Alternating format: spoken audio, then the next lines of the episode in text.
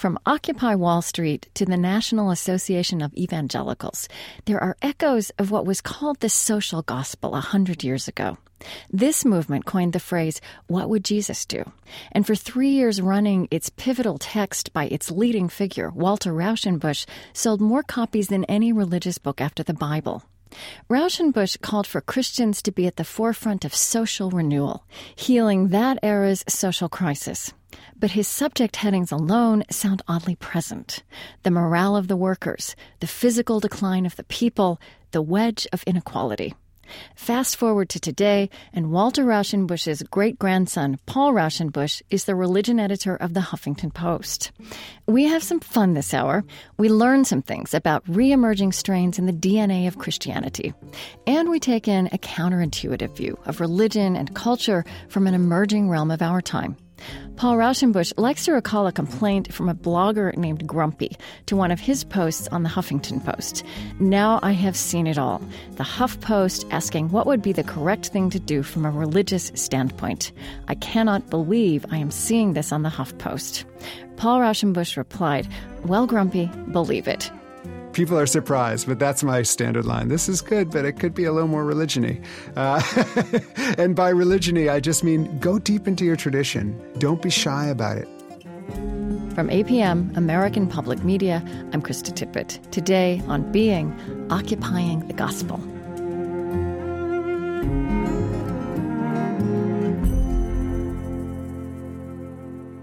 Paul Brandeis Raushenbush has been senior religion editor of the Huffington Post since that section's launch in 2010. He also spent nine years as chaplain and associate dean of religious life at Princeton University. He grew up in Madison, Wisconsin, where Walter Rauschenbusch's son settled with his wife, who happened to be the daughter of Louis Brandeis, the first Jewish Supreme Court justice. Despite his noble lineage, Paul says, he only distinguished himself religiously in his early years by being the first person to flunk out of Presbyterian confirmation. And you, of course, had in your DNA and in your family history um, this great American Christian religious figure of Walter Rauschenbusch. Were, how much how aware of that were you of him? Um, how did you become aware of him growing up? You know, we really weren't particularly aware of him. I think we may have said one of his prayers at Thanksgiving. He has beautiful prayers. If people are interested in Walter Rauschenbusch, they should first go to the prayers because they really are the right mm-hmm. door to understanding uh, who he was. So he has a he had a beautiful Thanksgiving uh, prayer that we would read on Thanksgiving or occasionally at Grace. Um, but you know, my my parents were very reluctant to kind of get into. Well, you have this important great grandfather, mm-hmm. or well, and you also had uh, two important great grandfathers, right? And the other was, right, uh, and so Justice and so Brandeis. yeah Brandeis was actually much more the kind of overwhelming figure, and, okay. and I, I, knew much more about Brandeis than I did uh, Rauschenbusch. And it was only later, actually, in seminary and, and even beyond, when I started to read Rauschenbusch and really began to actually resonate with you know what his message was and found myself just loving his writing style and what he had to say and he felt so fresh and contemporary and funny and heartrending and so that's when I really began to realized that um, actually I kind of had a kindred spirit with him, mm. uh, but it wasn't, you know, it really wasn't a part of growing up. Uh, you know, Rauschenbusch was in the background. So let's talk about this person of Walter Rauschenbusch because he really was uh, a very important figure um, in the early, very early 20th century. Um, you know, he was an exemplar and a very strong voice in the roots of American Protestantism, and indeed um, what called itself evangelicalism, um, that were socially activist, this social gospel movement that people roughly date between something like 1880 1920. Say something about that that world that he helped create and that he that he came out of. Well, you know, talking about the world he came out of is really important because mm-hmm. Walter was the seventh generation of pastors who um, his father came over as a Lutheran missionary to the United States, uh, became a Baptist, uh, taught at a, a, German Baptist seminary, and uh, Walter was raised in a very evangelical atmosphere. Uh, went to seminary, and you know it was a time when people were beginning to talk about historical critical method. People were beginning to talk about well, what is the gospel saying to the situation in the world? Uh, Rauschenbusch's first pastorate was in Hell's Kitchen in New York City, which was at that time very aptly named. Uh, It was a really rough part of the world, and he dates his real conversion to that experience. He his first book was dedicated to the people of that pastorate who opened his eyes for a second time because you know the what he said about that time, he said, I just kept burying too many babies. The little boxes, they broke my heart. And so he had to, he went down there to kind of, you know, transform their spirits and evangelize in a traditional way. And then he began um, determined because he said, Well, what does the gospel say about the lives of these people that are being crushed by poverty? I have to, I have to, as a pastor, I have to deal with this. I have to deal with the body, the, these mm lives. And he went back to the Bible and he has this great parable like uh, a, a, a, man was walking through the woods and all around him were the warbling of songbirds. And yet he didn't hear any of it because he was a botanist. And I think that this is a great metaphor for how we approach the Bible. Huh. You know, we, we, we see there what we are expecting to see. And then when he went back with these eyes opened by you know the suffering of his congregation. He saw all these calls for social renewal, and the the idea that the gospel also dealt with the person and with the lives on this earth, not just afterlife, but this life. Now he took the um, Old Testament prophets as his as his guide and, and as his models. And I, I, love something that he wrote about them, um, just the way he wrote that. uh, figures like Amos and Hosea and Isaiah and Jeremiah, they lived in the open air of national life. Every heartbeat of their nation was registered in the pulse throb of the prophets. Isn't that great? Yeah, it is.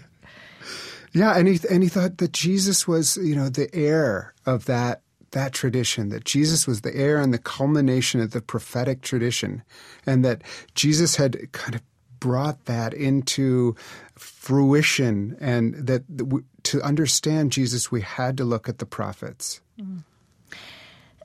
And you know, I could imagine somebody listening to this and saying, well, we've had Christians um, enter public life, and, and what that has meant is is entering uh, political life. Um, and it's associated with a number of issues. Um, I, I, think it's important, though, to to really, um, you know, to paint this canvas here because, in fact, Walter Rauschenbusch, in many ways, was quite a different kind of character, and the social gospel was, different. I mean, so let's just flesh that out. I mean, he he had this insistence on uh, uh, that it's wrong to think of religious morality as the only thing God cares about. He said the social problems are moral problems on a larger scale? I think Rauschenbusch was in some ways a skeptic of r- religion, okay. just as he was a pastor and uh, you know a, a, national figure on the religious scene. He he didn't de facto take the authority of religious figures. He said they they always had to be set up against a test of how they would bring people together. Will they make us mm. a hmm. more cohesive, more loving, more positive society? Mm. He also said that about Christians. You know, it's people can be converted and they'd be worse than they were before. Jesus said that about, you know, the, the Pharisees making converts and making them twice as fit for hell. So it wasn't just a fact of being more religious. It wasn't a fact of being more religious like a certain kind of religion, Baptist or anything like that. It was really about how are you converted to this wider project of making a more beautiful world where actually heaven is created on earth and we can identify that by people living together peacefully and with equanimity and with more equality.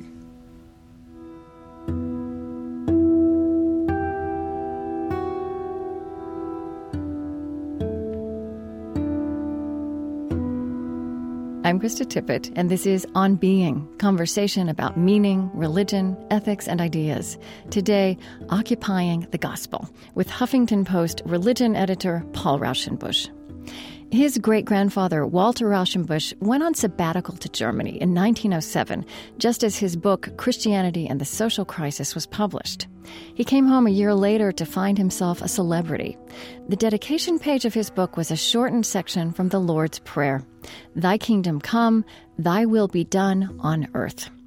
Rauschenbusch's de emphasis on the afterlife and his insistence on the social responsibility of Christians in this life was criticized by some as leftist, even Marxist. But he had a strong friendship with his contemporary, the capitalist John D. Rockefeller. In the 1960s, Martin Luther King Jr. cited Rauschenbusch as a deeply formative influence. And Walter Rauschenbusch is read and studied in seminaries, all kinds of seminaries, still today. He considered himself evangelical, and he saw Dwight Moody, now revered as a founding father of modern evangelicalism, as his forebear.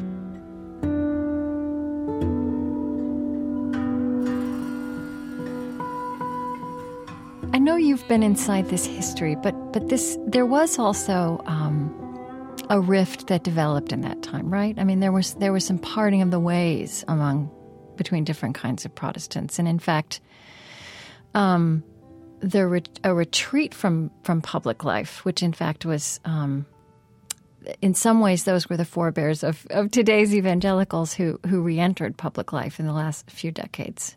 Can you say a little bit about how that worked and what the dynamics and issues there were?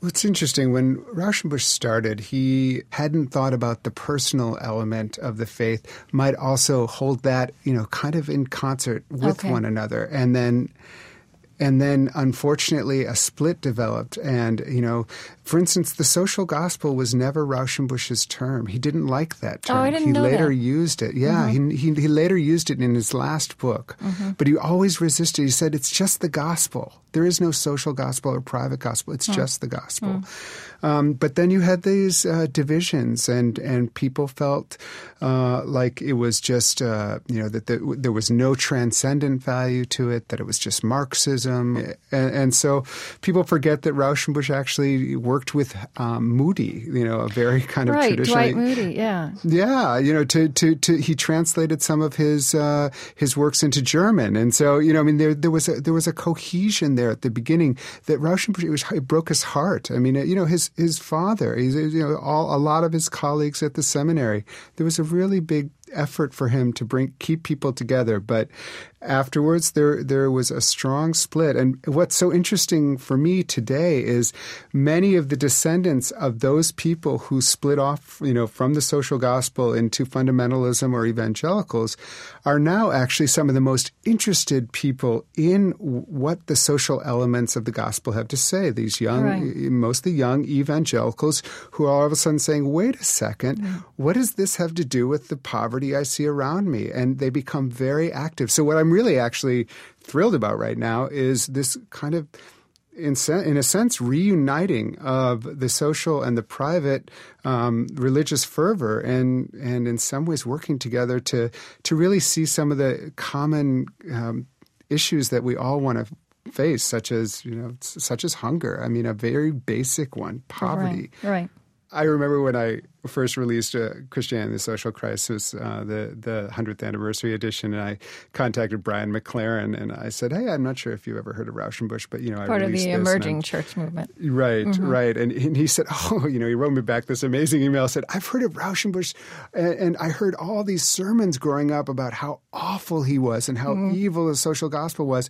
And then I finally read it and I realized, oh my God, this is what I've been waiting for my whole life. So he had come this half circle towards, you know, wholeness. And, and I myself had actually become a little, you know, more invested in the spiritual element Hmm. of the gospel because of the way, the trajectory my life took.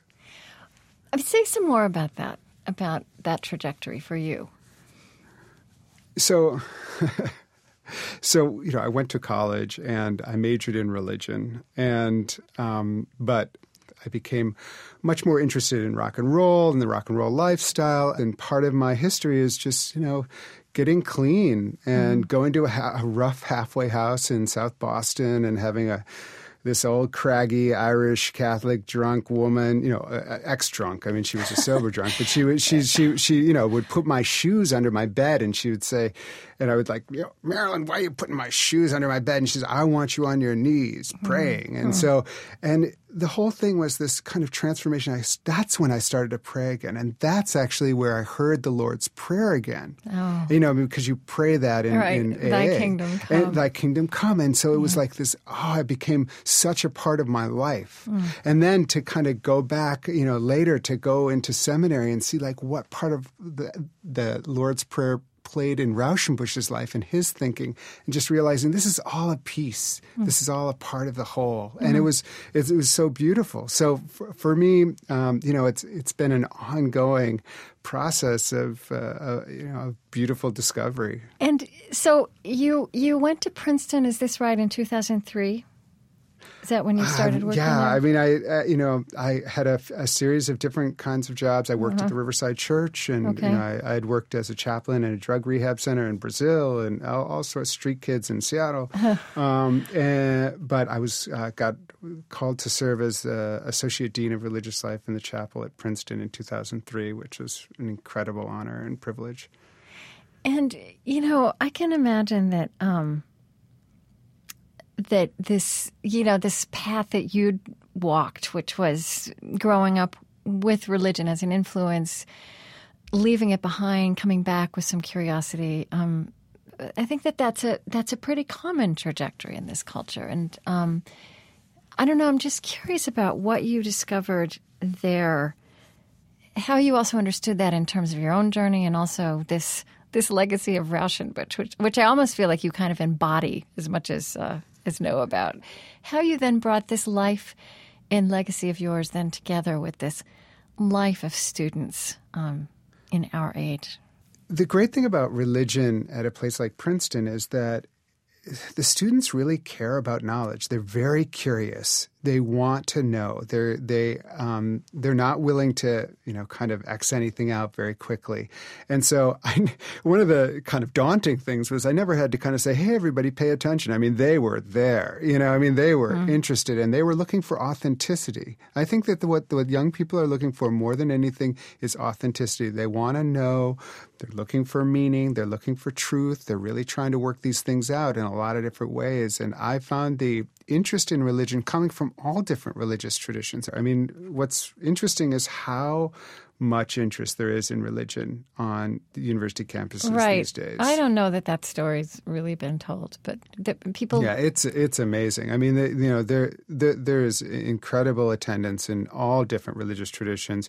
There's great interest. I mean, I, I had a group of about 25 um, students who applied to be on this interfaith council, and you know, often we could only accept about 30% of the people who applied to be part of this interfaith council, which means that, and, and all of them were qualified. I mean, it, it just means that there was a hunger for these conversations, mm-hmm. for honest, truthful, authentic conversations. It was, it's, a, it's a wonderful thing.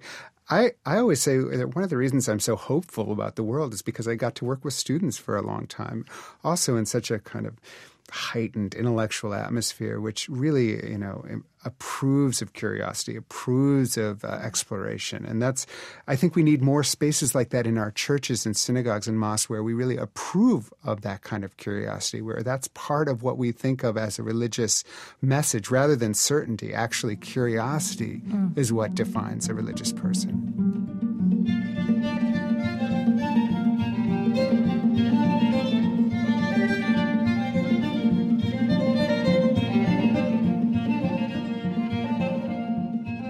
This conversation with Paul Raushenbush sent us looking for his great grandfather's prayers.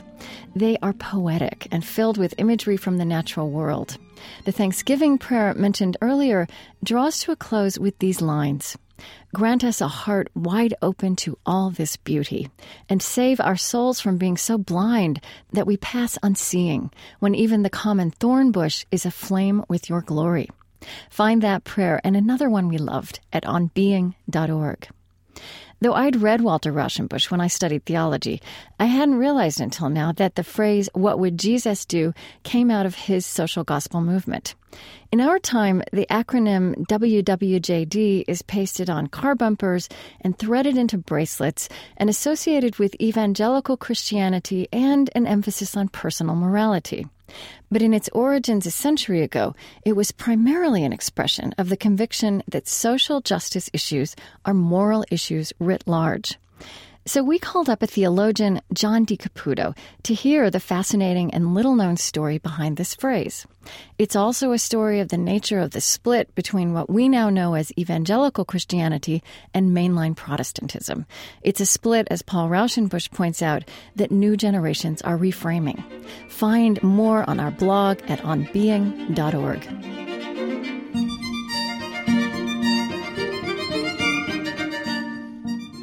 Coming up, what happens when a theologian from an historic Christian lineage takes up religion on today's online frontier?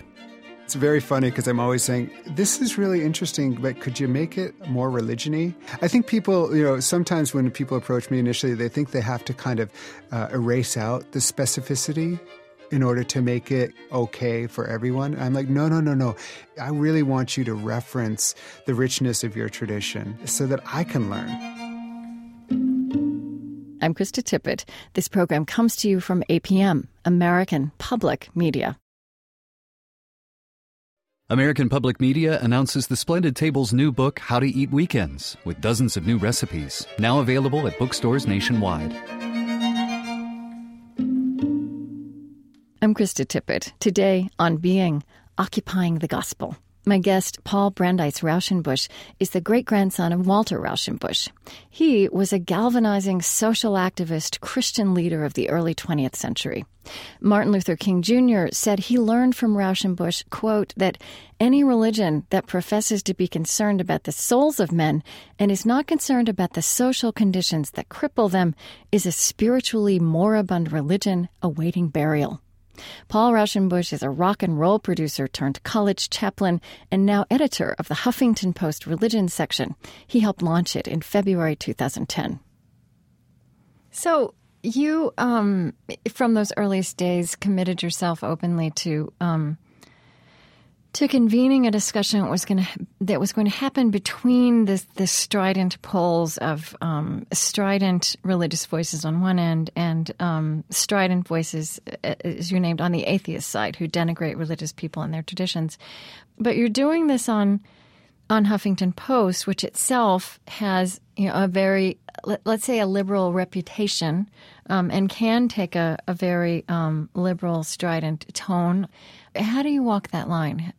Is that a challenge? You know, we don't really, you know, I, honestly, it's not about left, right, liberal, conservative. In some ways, it's about trying to figure out, like, how do you live life well? I mean, we do have people who come in with really hardcore uh, political views and then they say and jesus said love your neighbor and i'm always like that's kind of lazy you know i mean let's really actually start with what jesus said and then like if whatever evolves from that but i really sometimes say you know it's not okay eh, what i'm not looking for is just like political view plus jesus. It has to be like really it, you know more and more i'm getting i'm getting a, a much broader kind of audience and mm-hmm. much broader kind of writing um, you know uh, bloggers who are really interested in being a part on the same page not necessarily agreeing with but on the same page as people who think differently and so we're really trying to get beyond this kind of left right. Um, you know, the, I'm actually the one thing I really don't like on the page is is like people who are just so stridently anti-religion that they're just like all religious people are idiots. I mean, that's a that lot just, of the comment. The commentary. Yeah, we have a lot of comments mm-hmm. like that. I don't think that you know. I, I kind of feel like you know, the women's section of the site wouldn't have like blatant misogynists. I mean, you know, we, we, mm. we don't have to have people who just hate religion and think, you know, simplistic ideas that religion is the source of all evil. I mean, that's just. But what's what's that about? I mean, where, where do you nonsense. see that coming from in our culture? Because it is a kind of stridency that resides more on the liberal, you know, whatever these labels mean in in American secular liberal culture, though, isn't it? Or I don't know. Do we? I, I, I, yeah, I mean, I that may be the case now. It certainly wasn't the case with you know Martin Luther King Jr. or you know yeah. other people. They, you know, I mean, they're. I just I think it's a fairly recent phenomenon, but the idea of you know liberal versus religious is just a crazy dichotomy, uh, and it, it doesn't take into account any of the actual history of America. Uh, so, you know, I want to say one other thing about that. You mm-hmm. know, that there are atheists who are interested in interfaith conversations, and there are secularists who really want to be part of a conversation about meaning. And I think that's important. I do. I always want to know okay, so what are the secularists bringing to the table? Mm-hmm. Like in one of my cousins. Positive content. Well, in terms of tradition, I mm-hmm. mean, my, my, my cousin Dick Rorty, who wrote the afterword to the Christianity Social Crisis, was a very famous secular humanist who was, you know, a philosopher um, and a pragmatist, and, and you know, one of the one of the most well known philosophers of the 20th century, and and he was an amazing man who I would love I love to hear him talk. I love to hear his ideas. I thought it was so important what he had to say. So what I'm I, what I'm looking for for people who are not religious or who are come from a secular humanist tradition is bring it. Where do you find your roots? You know, figure out what you believe and why you believe it. Hmm. And do you think that's a challenge for for modern people? I mean, I feel like yeah. there's a few generations here, especially when say you and I were growing up, where where it was actually not an intelligent, educated thing to have deep convictions and present them. Do you know what I mean? Because, in fact, it might work against tolerance and pluralism. Right. I think that the, the idea of, um, I mean, in some ways, it, it ties into this idea of okay, we're we're all. I, what do I want to say about that? It's in our pers- interpersonal conversations, people never talked about religion. I didn't even. I, only later did I figure out that a couple of my good friends in high school were Jewish. We just never talked about it. Right, and and didn't know how to talk about it. Right. I mean, didn't actually have a robust, intelligent uh, vocabulary for talking about it outside the confines. Well, we were told not to talk about right, it. Right, right. You know, religion is something you don't talk about, uh, and and so it was, it, we privatized it in such a way that that we didn't have the language to talk about it. Um, and I think that that was a polite way to to interact. But but going, it's it's such an amazing thing. The moment you ask someone like, "What do you really believe? What is you know what do you, what is your tradition?" Ugh, it opens everything up. So I, think you're getting at something that actually is quite striking when you when you go to the Huffington Post religion site. There's there's a lot a lot going on there, but you know there's a lot of stuff that's very straightforward. Um, that I hadn't thought about it this way, but it, it, does. It is along the lines of developing a vocabulary and a basic knowledge, right? What is Sharia and why does it matter? What does the Bible actually say about gay marriage? Um, you've told me that. Uh, some of the things, some of the pieces that get passed around the most are are about scripture. About, yeah. tell me about yeah. that. I mean, what gets Isn't passed that amazing? around? Well, tell yeah, me. Yeah, it's it's it's it's you know some of the you know we started doing these pieces where it was you know just what does the Bible say about women? You know what is the Bible? You know one of the biggest pieces to date is this piece that said you know five things you should know about the Bible, and, you know, it's very important to for me to have intelligent voices about what Scripture is. And so, uh, to have a piece about Sharia law, we, we, we're talking about Sharia all the time as if we know what it is. Mm. And mm-hmm. so, we better know what it is. And so, to get the foremost scholar on Sharia to write a piece about it so that we can actually have an intelligent conversation about it. I mean, you have to know. One of the things, one of the traditions that I love from the the Brandeis household was if they would they would be having a conversation and if they didn't know a fact, they would actually stop and look it up until they before they continued. Whereas and they didn't even tendency, have iPads, right? No, they didn't have an iPad. They would actually go to the encyclopedia. You know, right. I mean, it's really very funny. Huh. You know, I mean, our tendency is just to go, okay, well, whatever. Let's you know, right. let's keep going. No, I mean, the opportunity here with the internet is that it's you can if you're if you know how to sift through a lot of the garbage that's on the internet, you can find real knowledge, and hmm. that's part of what my job, I feel my this ministry, that's the reason I'm doing this, is it feels like a calling, is to push as much positive, as much productive, as much intelligent information out into the web as possible.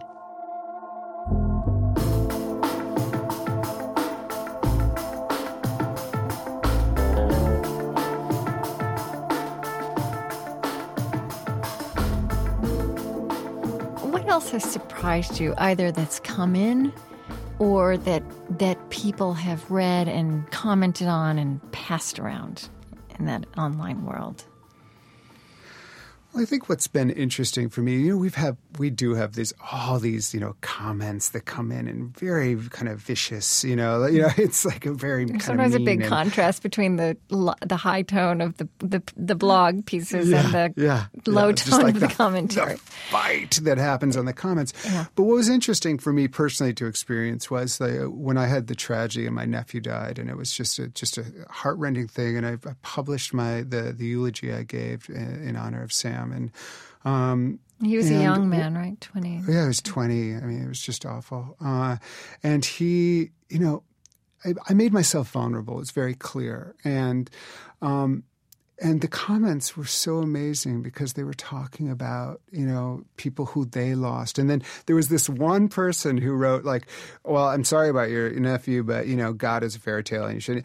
And the rest of the commenters all kind of ganged up on him and said, this, mm-hmm. what are you doing? Mm-hmm you know, so there is a soul out there, you know, and, and I think that I no, but I think that, that, that what's been interesting for other pieces like that, when people are vulnerable, people will pass it along and say, "Did you see this?" Because we're all hurting left, right, it doesn't matter.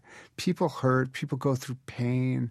People, you know, are are, tr- are looking for um, for some some sense that they're not alone it's not just kind of you know knowledge or kind of you know ideas. It's it's also about you know the truth of of life, the truth of what people are going through, and if you can convey that, um, I think it's respected on the web. It's interesting. I mean, you hear a lot about the web as this free for all. I mean that that it's too much information. I mean, it's open to an extreme, but I don't know that I've heard people talking about vulnerability online. And I wonder if you think maybe that because say one thing I'm I really treasure in religious traditions that I think is in contrast to our culture is that they actually honor human vulnerability and you know meet us there and ask us to make sense there and do you think that it's because of the subject matter of Huffington Post religion um, that maybe something special in terms of people showing vulnerability and responding to it online becomes possible. I don't know. That's what I, that's what I'm hoping for. I mean, uh-huh. I think of yeah, I think of prayer services where people say, you know what, I've lost my job and I'm really, I just need prayer. You know, I mean, I, I used to, when I worked at Riverside, we would have, you know, prayer services like that. And so what I would like is, you know, is, is for people to have that sense of meeting someone there, even if they're not of the same religion, even if they're not of, you know, don't agree on many social issues. If I, I want people to, to actually feel like there's a, a basic humanity uh, to the site. We had an ongoing series every day. This uh, this imam wrote about Ramadan and about what he was going through and about the thoughts and the difficulties and all this kind of stuff. And it was very personal and very beautiful. And I was following it and I was just like, wow, this is such an insight into someone else's heart uh, that is from a completely different religious tradition than mine. And it felt like an honor to be able to read it.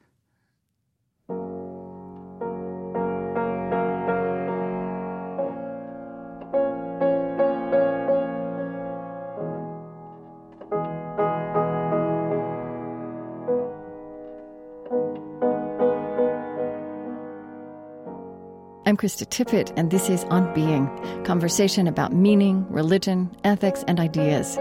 Today, Occupying the Gospel with Huffington Post religion editor Paul Raushenbush.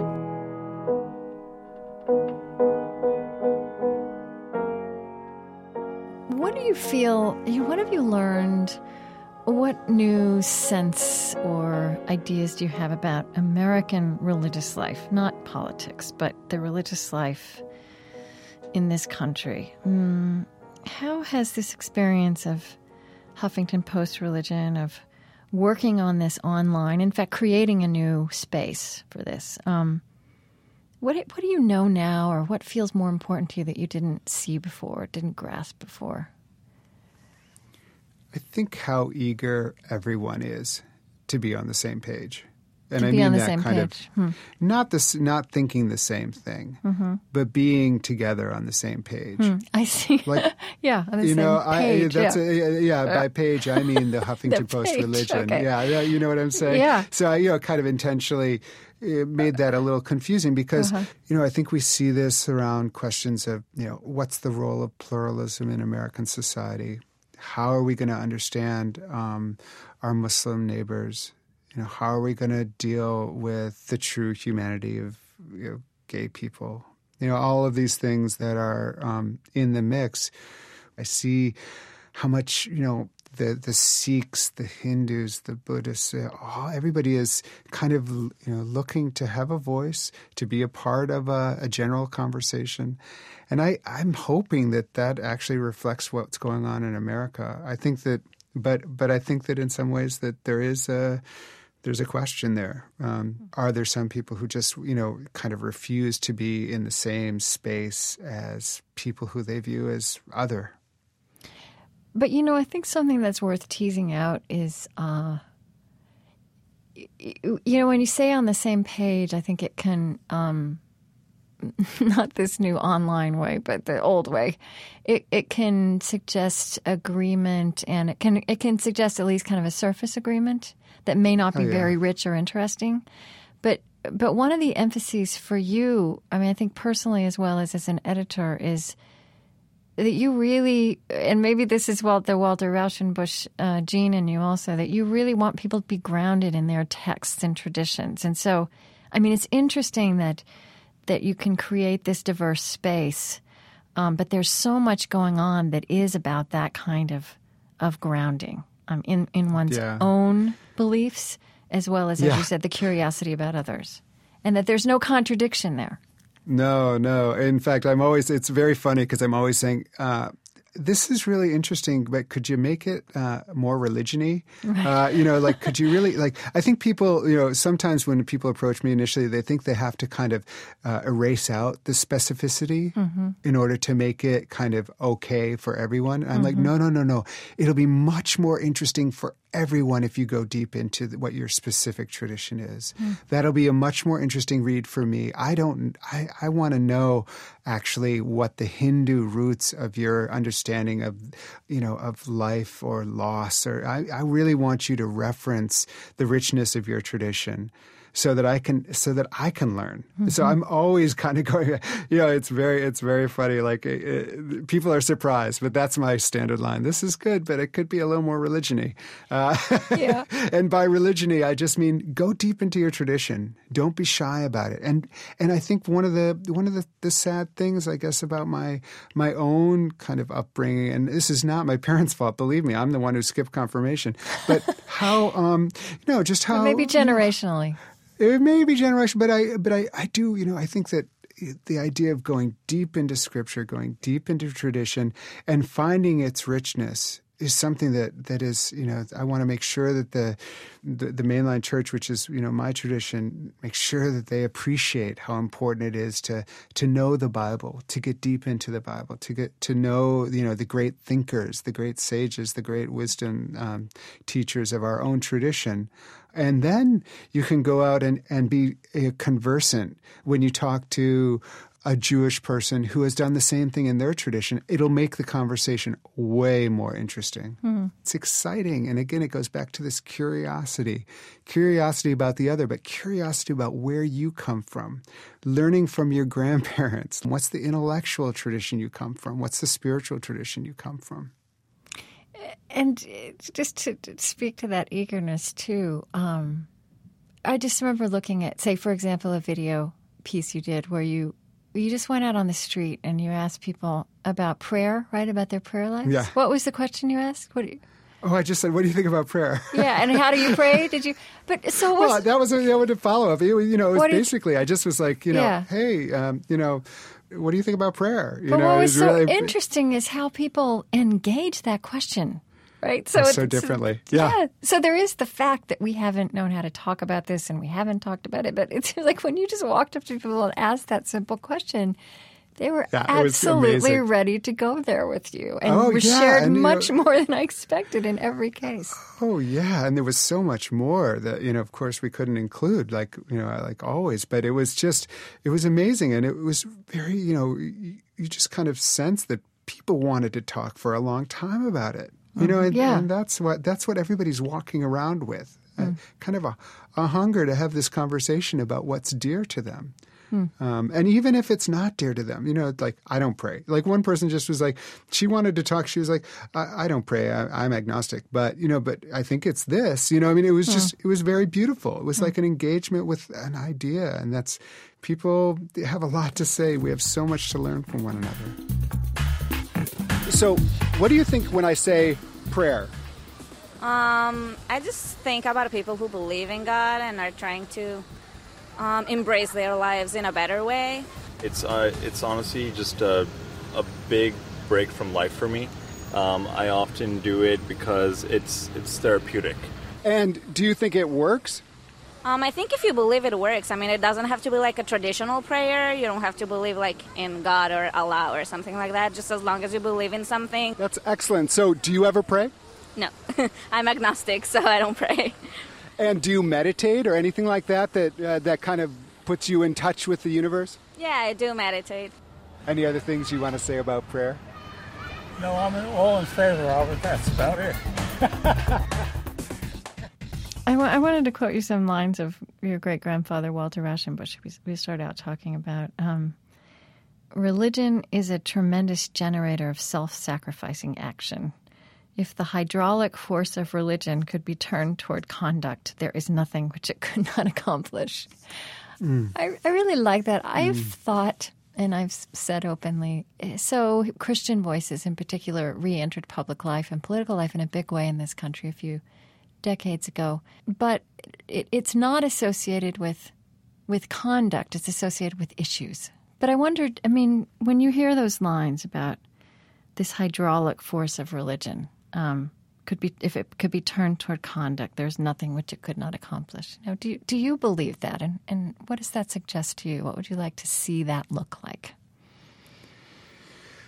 Uh, I think it's such an interesting quote, and I, I guess for me, it's you know, part of the history is is following the trajectory from from Rauschenbusch to Niebuhr to King, as well as seeing you know the divergence of people who left and then came back. And part of what I see today is you know the power of religion is not just about like the hydraulic push, but it's also the in some ways to hold back. You know, what how, how does religion force me not to seek out more things, hmm. more power, hmm. more money? I think in some ways what he was talking about there is that religion has a power to make us put other things in front of our own drive towards accumulation, drive towards me, me, me. Hmm. And so the power of religion in some ways is to choose not to do it. Um, whether that's, you know, I will not pick up a gun. I will not um, destroy the environment. You know, I will not bully. you know, I mean, the, the power of religion is to actually offer a transcendent vision of what's more than just me what's more than just my own needs and my own goals. And to say actually i have to look at this with a bigger vision and that's you know for rauschenbusch. And and for me it's it's still well, what does the kingdom of heaven look like? What is this you know what are we what what is a wider vision that will allow me to live my life in accordance with a higher ethic? And and religion can do that. It can help people. It just you know part of the the effort here is to figure out how to navigate the religious voice so that it really does that in a responsible way um, and a way that is is beneficial to to everyone. I know that in that letter in February 2010, where you introduced um, Huffington Post religion, you you also um, and and since then you've talked about the wanting it to be a place where religious and non-religious people can in fact interact, and that that non-religious people are ethical and moral um, beings as well.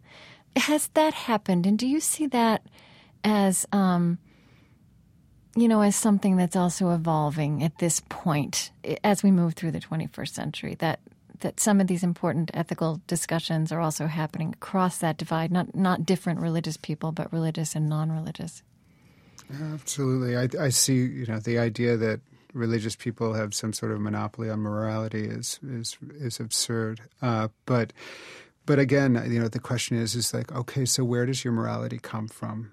You know, again, I bring in my uh, cousin Richard Rorty, who had such a clear sense of where he was coming from and what he was drawing upon. He was secular how, atheist. He was a secular humanist, mm-hmm. uh, and uh, and frankly, a boogeyman for a lot of you know the religious right. Uh, um, but mm. you know, the, you know, he he cared so deeply about people and the pragmatist tradition and how we were going to get better and how we were going to keep moving forward.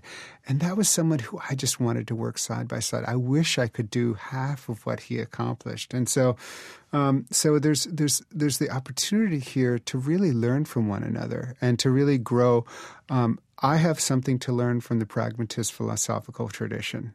You know, uh, a great friend of mine and mentor is Cornel West, who also, you know, is came out of that tradition, was a student of Dick Rorty's. Hmm. Um, so, so he's someone who is a professing Christian and also a pragmatist. We we have much to learn from one another. Mm-hmm. So. Um, how has this experience so far, this interactive online religious life that you live and foster, um, you know, how, how has it? I think this is a very hard question to answer. I hate it when people ask me this, but I'm going to do it to you anyway. yeah, great. How, how, how does it flow into your sense of faith and your, you know, how has it changed your sense of the place of religion, faith in our common life? You know, I'm, I'm, I'm not kind of a journalist. That's not my primary uh, sense of who I am. Is it's I, uh, my primary sense of who I am is, is as a minister, as a minister. So, but how do I? How does it affect me personally? Yeah, is a very is, is is a is a is kind of a harder question.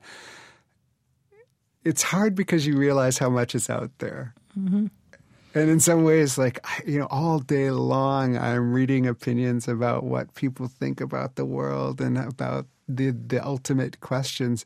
Um, and, you know, what I have to be on guard against, and I think, um, we all do is kind of saying, okay, yeah, that's just that. You know, kind of in some ways, you know, making it too simple when mm. these things are so complex. Mm.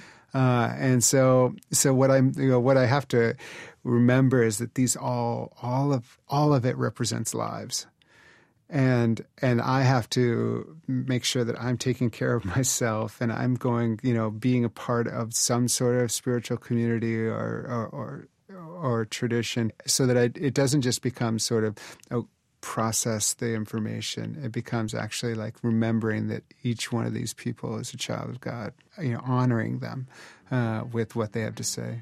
Hmm. But it's tough because it's a very fast paced place you know, I have to be very careful about how I approach it and, and keep my soul steady.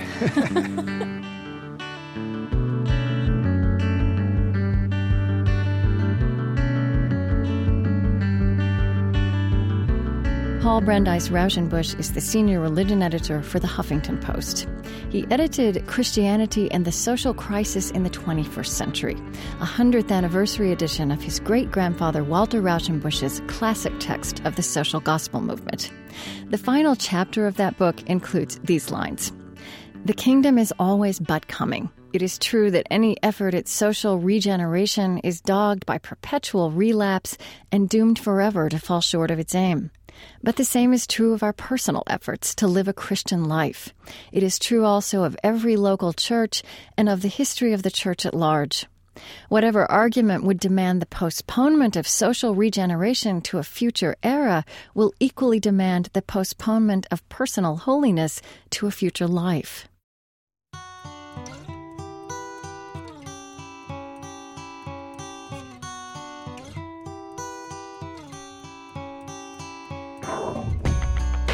We talked about Huffington Post religion this hour, but it's worth pointing out that there's a growing sphere of religion news and discussion online with a vast array of viewpoints and approaches. Here are some of our favorites CNN's Belief blog, Christianity Today, USA Today's Faith and Reason, Religion Dispatches, and The Revealer.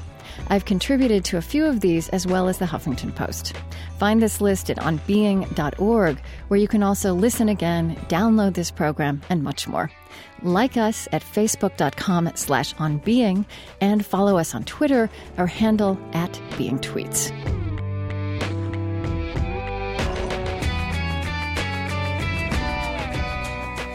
This program is produced by Chris Heagle, Nancy Rosenbaum, and Susan Leem. Anne Breckbill is our web developer. Special thanks this week to Christopher Evans. He's the author of The Kingdom is Always But Coming, A Life of Walter Rauschenbusch. Trent Gilliss is our senior editor, Kate Moos is executive producer, and I'm Krista Tippett. On Being is supported by the Ford Foundation, working with visionaries on the front lines of social change worldwide at fordfoundation.org, and the Luce Foundation's Henry R. Luce Initiative on Religion and International Affairs. On Being is extending its reach throughout America with support from Lilly Endowment, an Indianapolis based private foundation. Next time for Thanksgiving, the poetry of creatures. We explore a new reading of the Bible's sense of the relationship between human beings and the natural world. We speak with biblical scholar Ellen Davis, and Wendell Berry reads some of his poems. Please join us. This is APM, American Public Media.